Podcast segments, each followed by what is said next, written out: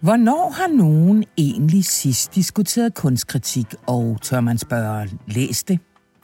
Sådan spørger vores kunstanmelder Bodil Skovgaard Nielsen i en ny serie om en form for anmelderi, der ikke får meget hverken kærlighed eller røg.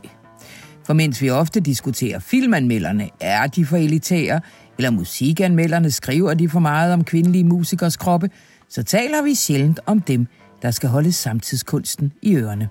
Det vil vi gøre noget ved. Bodil er i studiet. Mit navn er Anna von Sperling, og det her det er Radioinformation.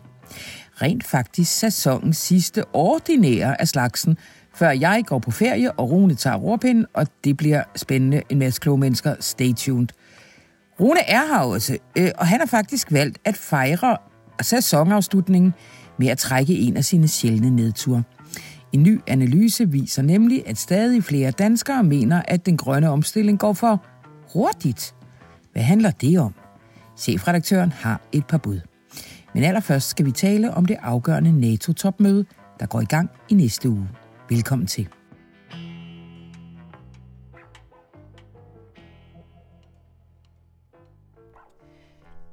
I næste uge der mødes NATO-landene til det afgørende topmøde i Vilnius den 11. 12. juli.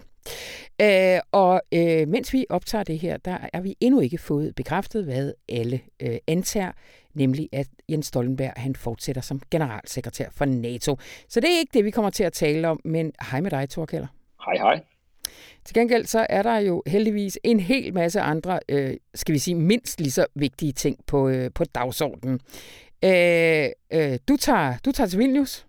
Ja, på det tidspunkt, hvor man kan lytte til det her, der sidder jeg faktisk i Vilnius, eller bevæger mig rundt i, i Vilnius, for at skal dække topmødet, men også, øh, også landet, og, og hvordan der egentlig er i det her land, som ligger øh, værtskab til, til NATO-topmødet.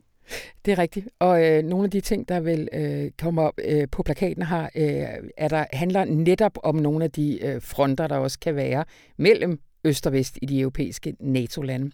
Men altså, skal vi ikke lige altså, øh, starte med, kan man sige, at der er et fuldstændig afgørende hovedtema, som om hvilket det ikke bliver afgjort, så har det her været en fiasko?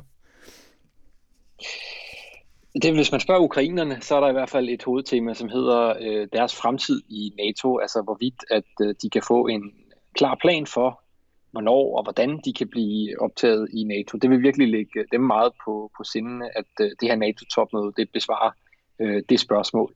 Så er der spørgsmålet, som er bundet lige op på det, som er Rusland, altså hvordan man fra NATO's side vil håndtere den øgede trussel, man opfatter fra, fra Rusland efter invasionen af, af Ukraine.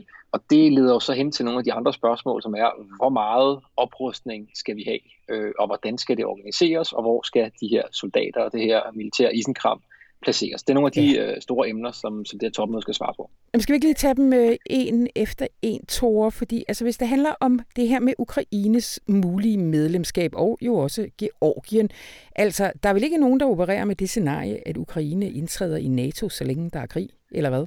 Nej, men der er heller ikke nogen, der, der eksplicit vil gå ud og afvise, at det kan lade sig gøre. Øhm, og det skyldes jo også, at man ikke har lyst til at spille øh, det her kort i hånden på Putin, at så længe han render rundt øh, med sine soldater over i det østlige Ukraine, så er landet for evigt fordømt til ikke at kunne indtræde i, i de her internationale forer, som, som landet ønsker.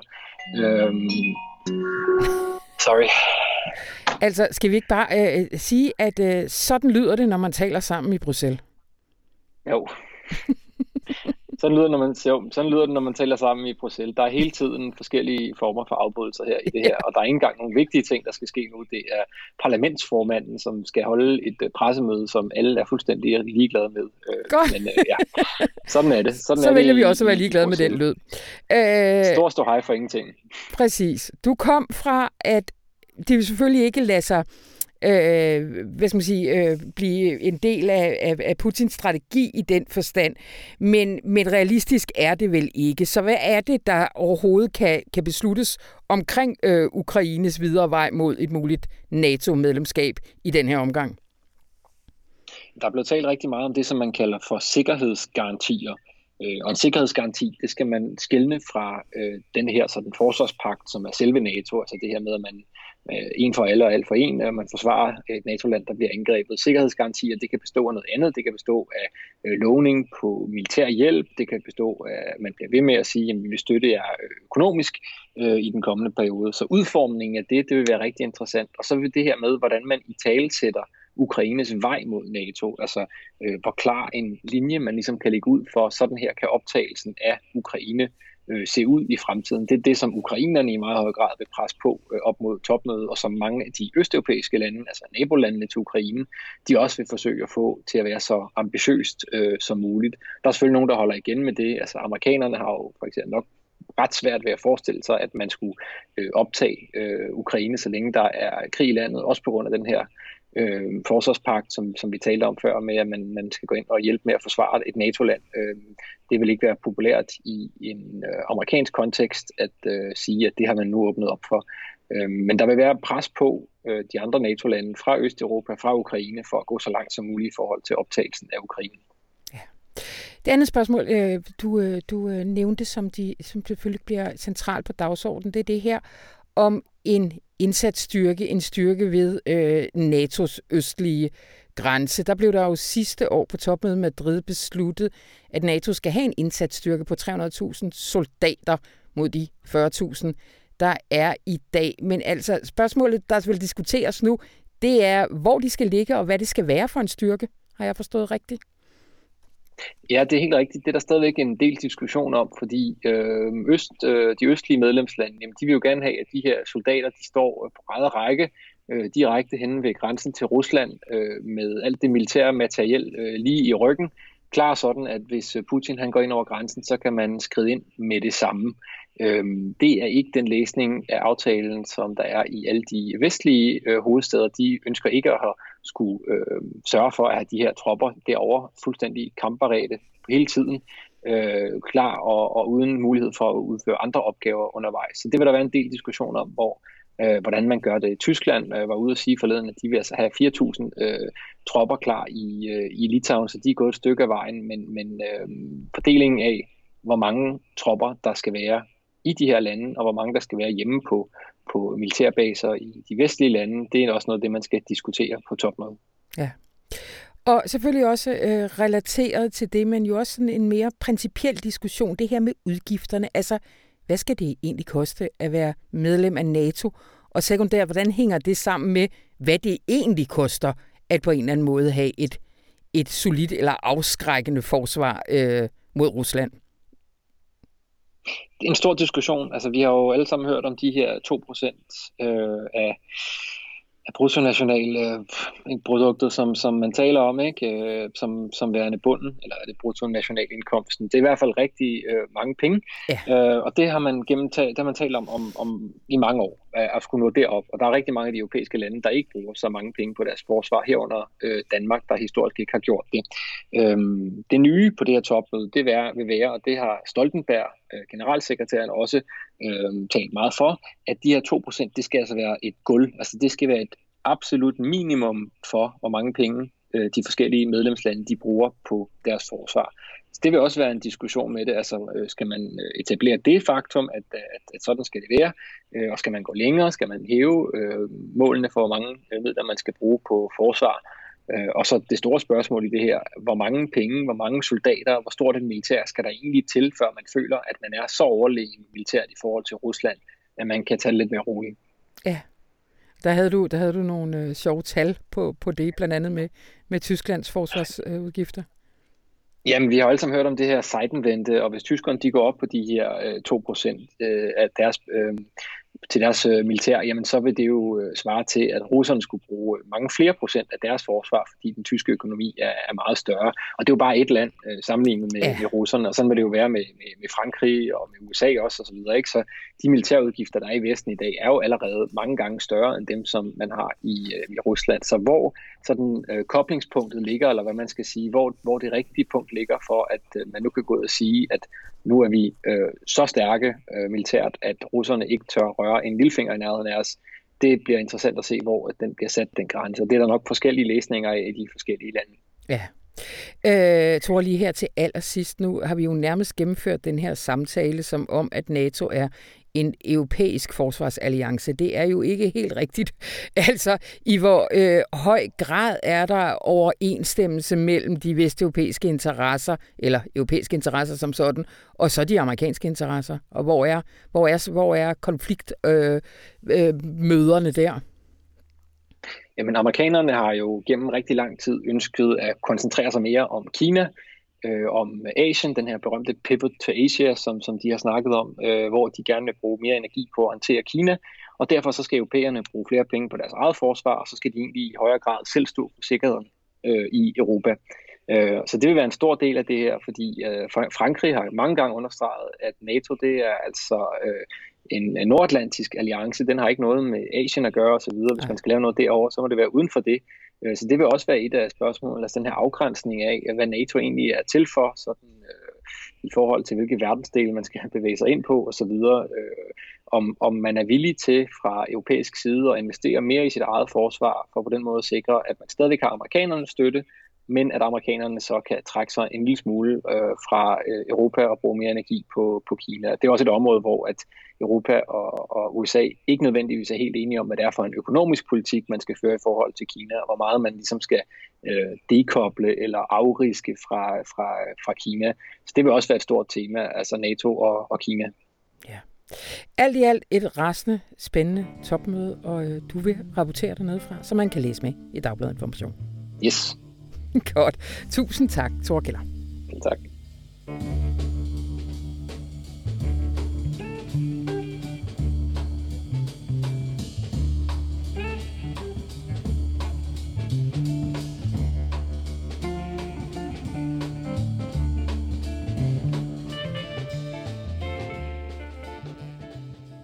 Hej Rune. Hej Anna. Ved du hvad det her er? Det er den sidste ordinære radioinformation inden sommerferien, og vi går på sommerflow.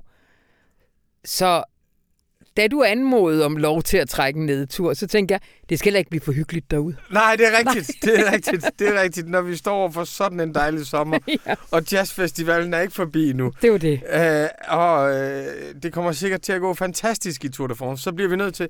Nej, der er et mønster det seneste halve år, som jeg synes er bekymrende grænsende til alarmerende og det er nu nået til Danmark, eller det er nu registreret i Danmark. Og mønstret er kort fortalt, at dem, der synes, den grønne omstilling går for hurtigt, mm. at dem er der flere af, og de mener det mere, og de demonstrerer mere, end dem, der synes, den grønne omstilling går for langsomt. Mm. Og det har vi jo set i Holland, hvor, som Mathias Sindberg skriver om i en fantastisk serie, hvor det største parti i alle regioner er Bundepartiet, som er stiftet på at være modstander af det. Vi har set det i Tyskland, vi har set det i Frankrig. Vi har set det mange andre steder.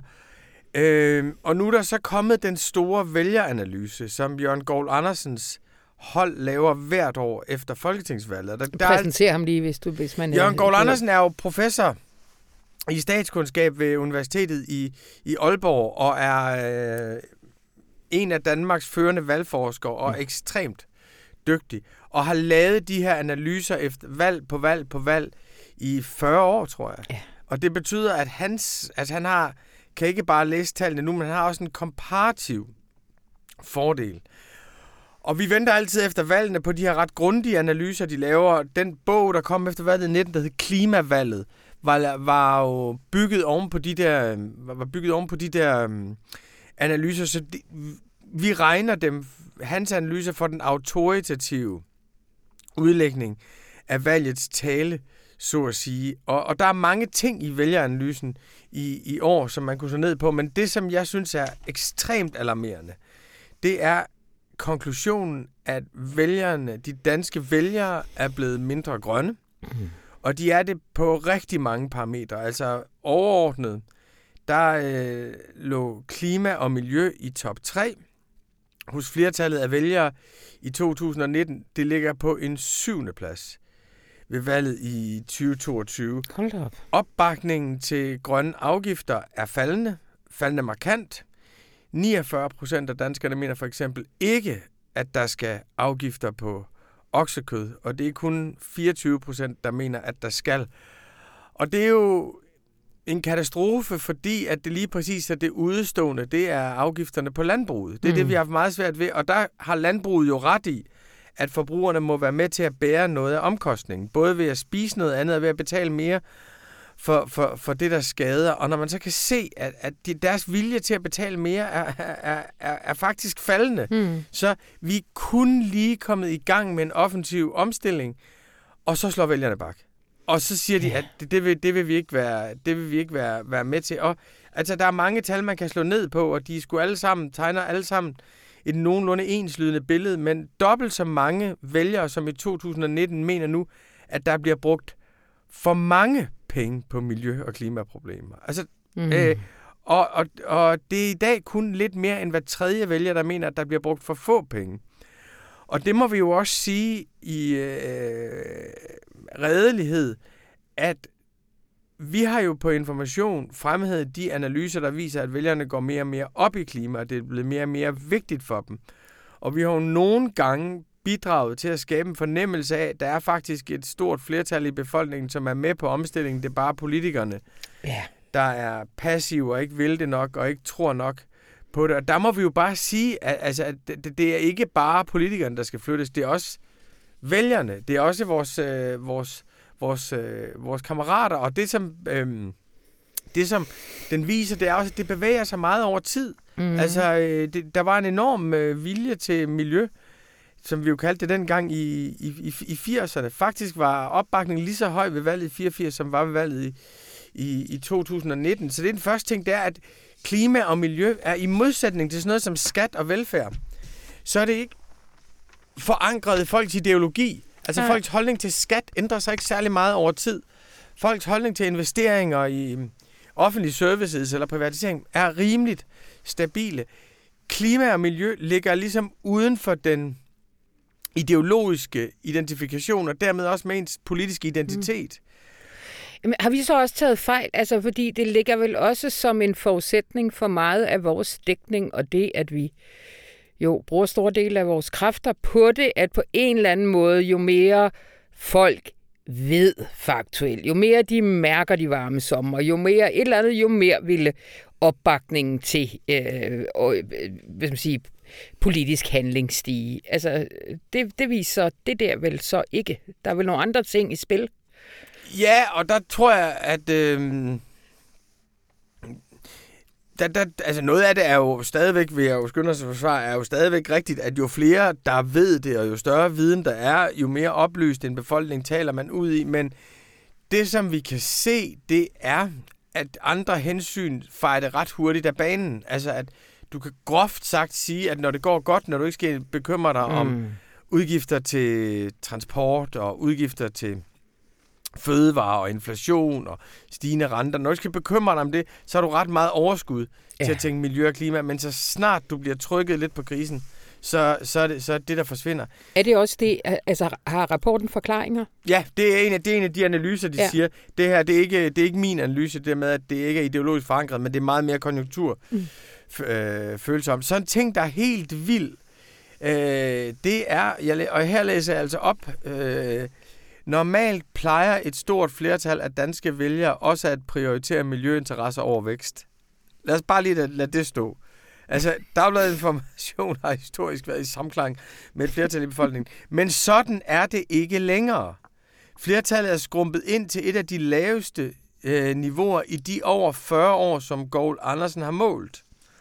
Øh, wow, ja. Yeah. Øh, og, og det, altså, der er en forklaring, som er ingen ideologisk forankring, en anden øh, forklaring er konjunktur og mm. den verden, det er i. Men en tredje er også, tror jeg, og det her det er fuldstændig for egen regning uden for undersøgelsens rammer, det er, at tror man så på, at det nytter noget? Yeah. Tror man så yeah. på, jamen for fanden, altså jeg tror følgende, med alle de forbehold, der er for, at min udsyn og viden er begrænset, at hvis man troede på, at det ville gøre en forskel i verden, at man betalte 10 kroner mere for en bøf, mm. hvis man troede mm. på, at det ville, eh, altså det ville gøre noget ved havenes, nu er det havenes stigende temperatur, vi er mest alarmeret over. Hvis man troede på, at det ville gøre en forskel, og de andre også var med på den, men det er jo også, for mig at se, at det her ikke videnskab, de ikke tror på. De tror ikke på effekterne af politisk handling. Nej. Og hvis man får den der fornemmelse af, at det bare er noget, man gør for at gøre noget godt og for samvittighed og morals skyld, og det er jo også et vigtigt element, at så er det enormt sårbart over for andre hensyn, der kommer, der, der kommer ind fra, fra højre. Men, men jeg vil så også, og, nu det, og det er, jeg synes, det er en nedtur. Ja. Det er en nedtur, at, at det der med, at når det, når det bare kommer endnu en varm sommer, det trykker og trykker og trykker, vi får besked over hele verden, fra hele verden om det, og omvendt, at vi faktisk også ser, altså, jamen, prøv at høre, jeg kan godt spise en planteburger nu. Det er ok. Altså, Ja. det, det, det Ja. er fedt nok. Ja. Øh, jeg fik en på McDonald's den anden dag. Mm. Altså, det er ok. ja. Altså, vi ser alternativen blive rullet ud. Vi kan se vedvarende energi. Vi kan se, okay, elbiler, jamen, de øh, larmer så lidt mindre. Altså, du ved, jeg synes egentlig, den bæredygtige livsform begynder ja. at, at ligne noget, man kan flytte ind i. Ja. Og noget af det ser så meget fedt ud og sådan noget, ikke? altså, øh, så, så, og derfor har...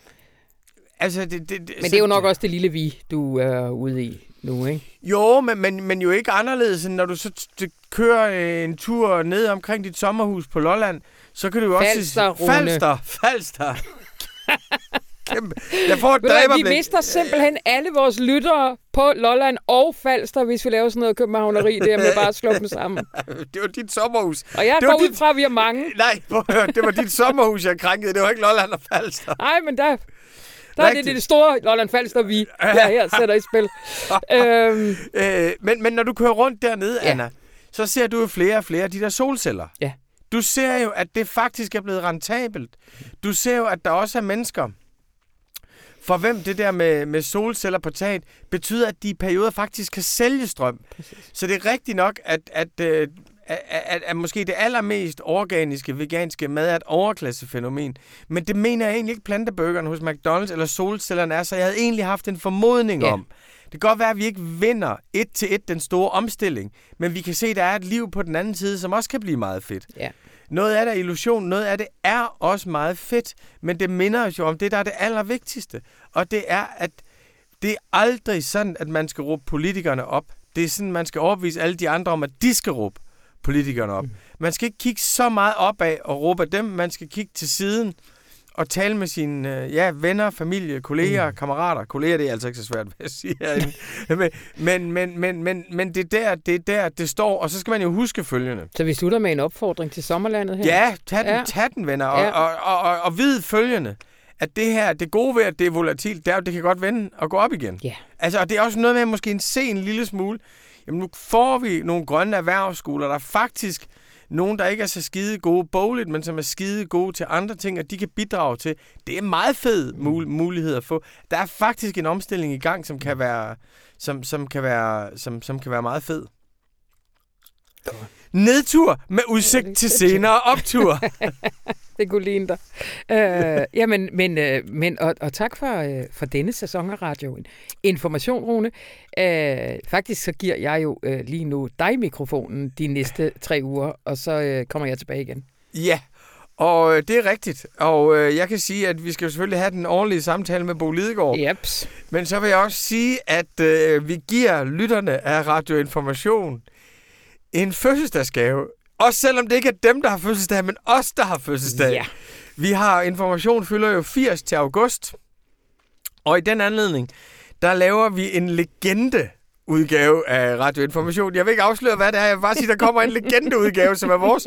At vi ikke, altså, det må man bare sige på Information. Vi har været ynkelige gennem årene, tækket vores læser om penge og fedtet for jer og bedt jer om det ene og det andet. Ikke? Ja. Men nu gør vi faktisk det omvendte. Det er, vi giver, fordi vi har fødselsdag, giver vi en gave til jer. Jo, jeg glæder mig. Øh, tak, og god ferie, Rune, når du kommer så langt.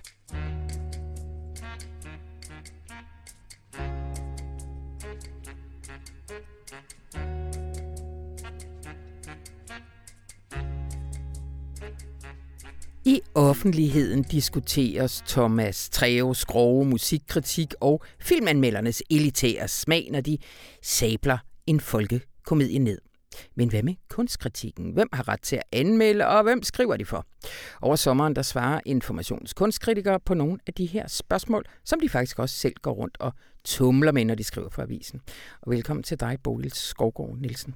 Tusind tak, Anna. Prøv lige at, øh, prøv lige at præsentere dig selv øh, som kunstkritiker. Uh ja, det er et godt spørgsmål. Øh, jamen, øh, som mange andre kunstanmeldere er jeg jo faktisk ikke engang uddannet i kunsthistorie. Jeg er mhm. uddannet i litteraturvidenskab med lidt tidsfag hister her. Og så var jeg sådan et barn, som, øh, det kan mine forældre skrive under på, som øh, gerne ville se hver en detalje på museet.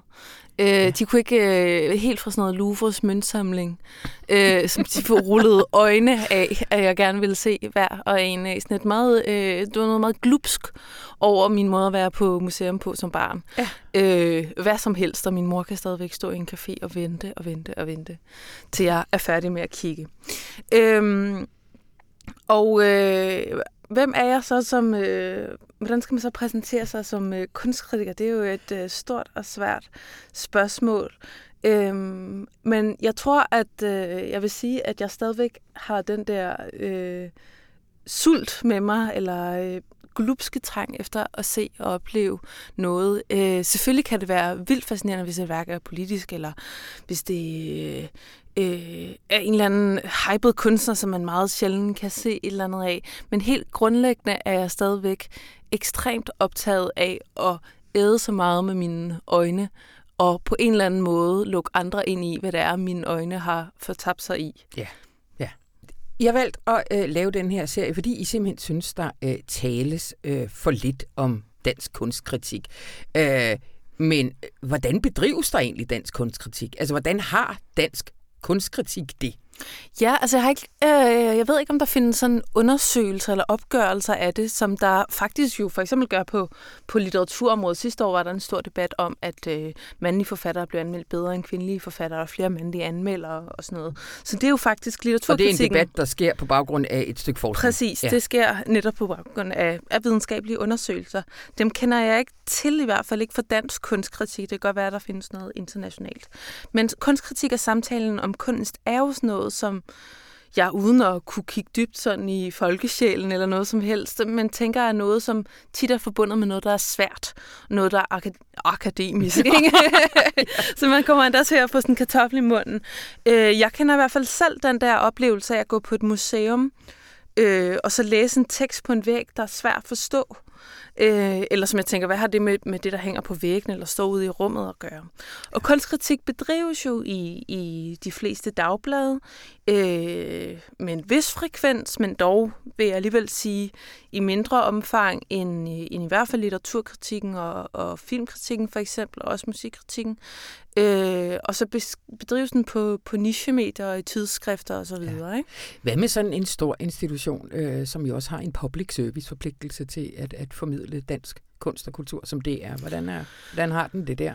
Ja, altså de har jo lavet sådan nogle... Øh Øh, der bedrives der jo ikke kunstkritik, vil jeg sige. De har nogle gange haft nogle programmer om penge i kunsten med politikens kunstner, med Mathias Kryer og med Bente Scavenius, der skriver for børsen, som måske er nogle af dem, især Bente Scavenius, en af dem, som folk kender som en, der har talt om kunst. Ja. Så har det været sådan et dokumentarprogram, og ellers har de jo de sidste og mange... quizzer quizzer med det... Adrian Hughes, ja. og ellers det her... Øh, og Bente Scavenius. Øh, og Bente Scavenius. og ellers det er sådan et reality-program, Kunstnerkolonien, som der har været de sidste par sæsoner. Ja. Som jo er sådan et uh, hands-on, hvad er kunst, hvordan sker det, hvordan laves det? Men øh, diskussioner af kunst... Kunstformidling kan man jo godt sige, og også ja. god kunst synes jeg lige. Ja, ja, ja. absolut, absolut. Ja.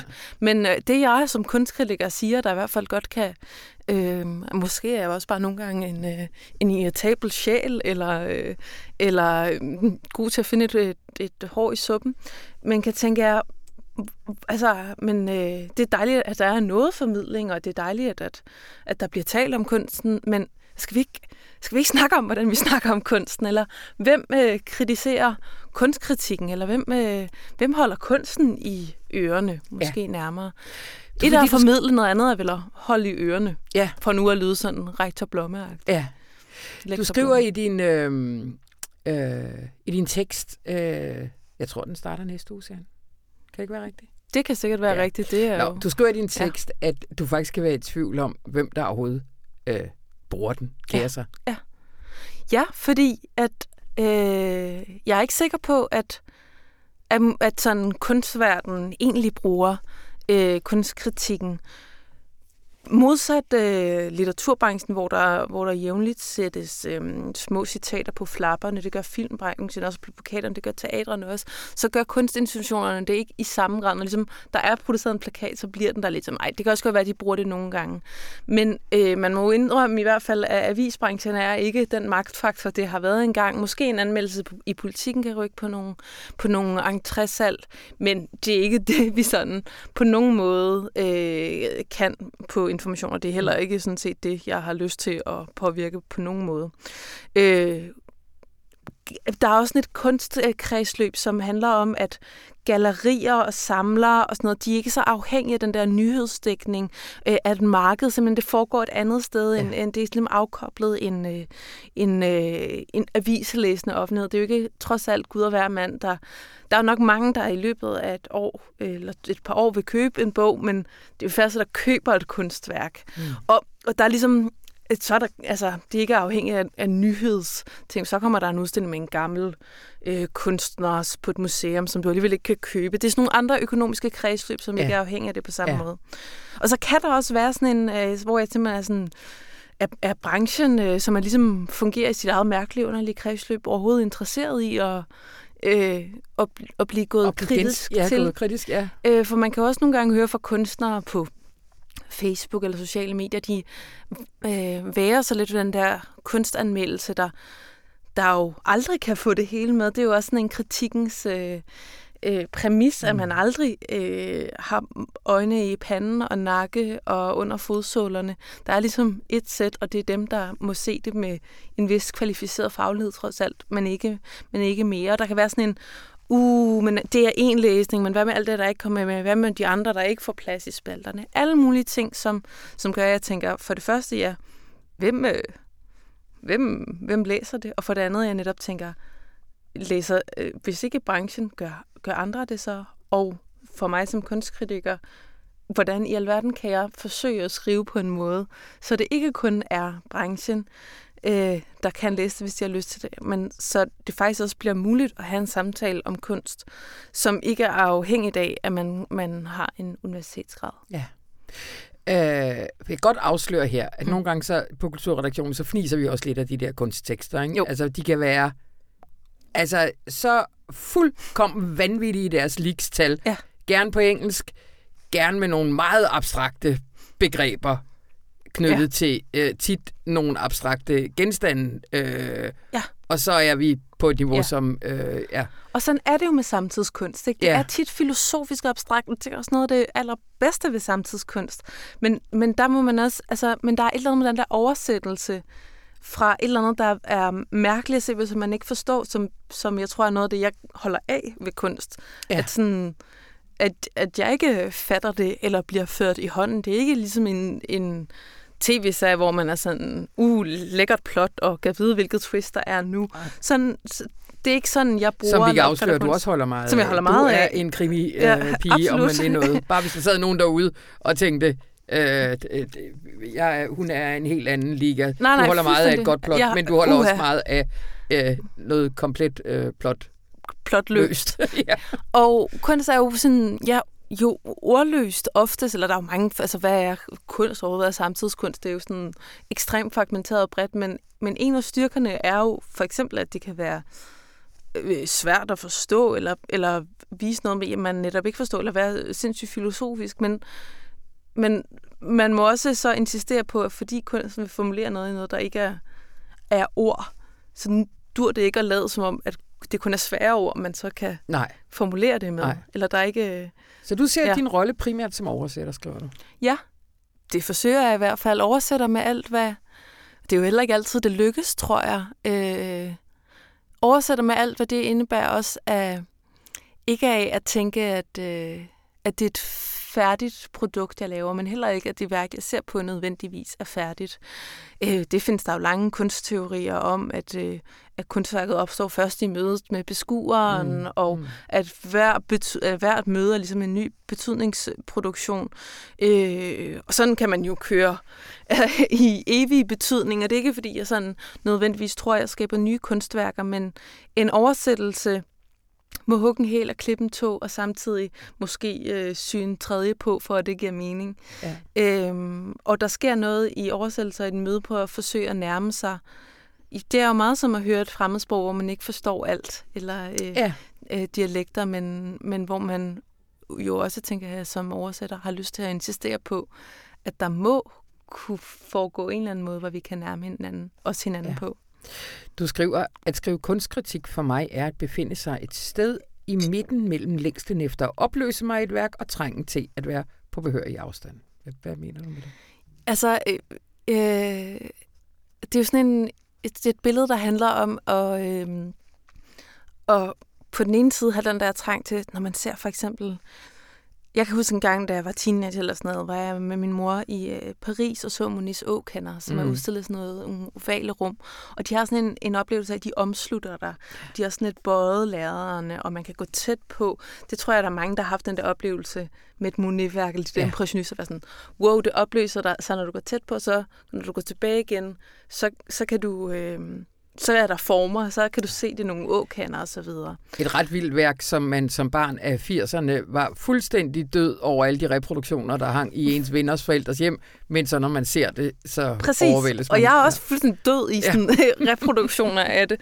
Øh, men stadigvæk som sådan, sådan alligevel øh, sådan teenager-oplevelse af, wow, der skete et eller andet, og jeg ja. var i det, og, og, og min sanser, der foregik noget ude i det ene side af synsfeltet, og jeg kunne ligesom, altså, ren sanslighed på mange måder, og opdage, der sker noget perspektiv, alt muligt her. Øhm, den der fortabelse, ligesom når man for eksempel ser en god film, og bare sådan er helt opslugt af et eller andet, er jo, er jo dejlig og behagelig, men som kritiker har jeg også, øh, tror jeg også, jeg værer mig ved den der sådan, netop altid at blive omfavnet og krammet af værker. Øh, at gå igennem verden, som om alting alting altid bare er interessant, eller netop at Monet ikke også kan blive idiotisk og omklamrende og bare pæn plakatkunst. Øh, øh, kan jeg slet ikke holde ud. Eller sådan, øh, mm. Jeg tror altid, der bag min omslutelse gemmer, der, gemmer sig sådan en maske af sådan, gå væk, øh, kom ikke dig på, så god er du heller ikke, og det er muligvis, øh, det kan man sikkert psykoanalysere dybt med, men, øh, men, en, men en, en trang til at også øh, altid at sige, øh, nej, hvad nu hvis ikke? Ja, øhm. fordi der er vel også, nu beskriver du det der øh, altså, øh, samtidskunst mm. øh, med noget meget komplekst øh, herude i rummet, nogle meget komplekse ord herover, og nu skal du oversætte. Mm. En gang imellem har kejseren vel heller ikke noget tøj på. En gang Nej, imellem skal man vel kalde øh, bluff, hvis det er det, man ser. Jamen, præcis. Og det er det, jeg i hvert fald som kunstkritiker kan...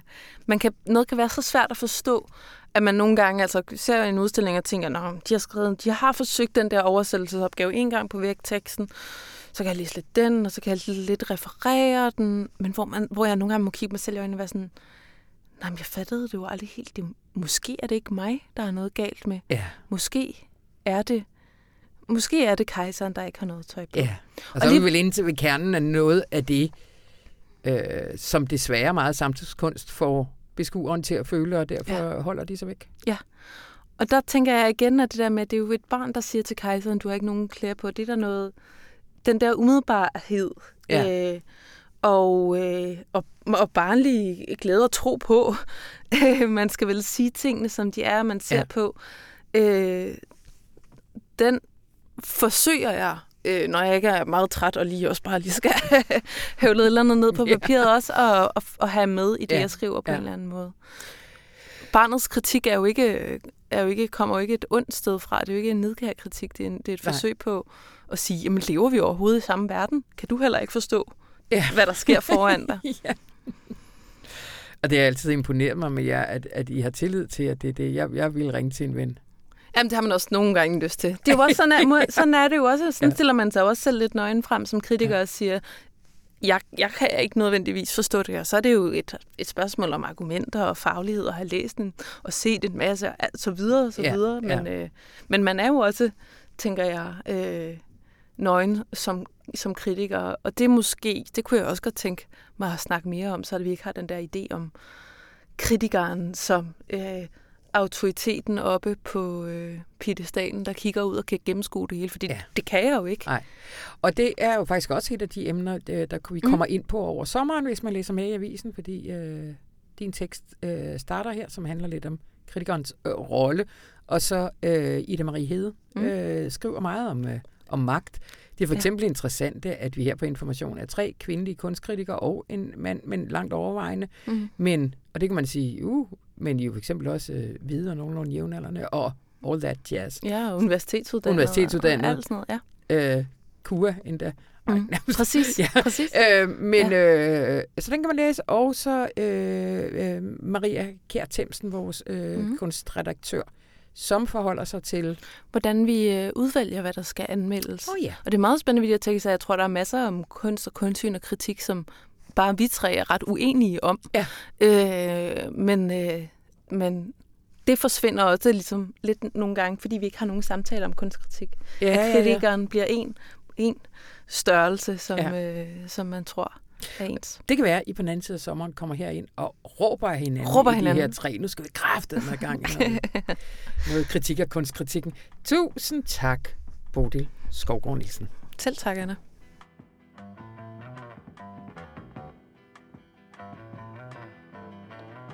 Det var denne uges program. Mit navn er Anna von Sperling, og programmet her, det var klippet af Rune Spare Gertsen. Jeg ønsker dig en rigtig dejlig weekend.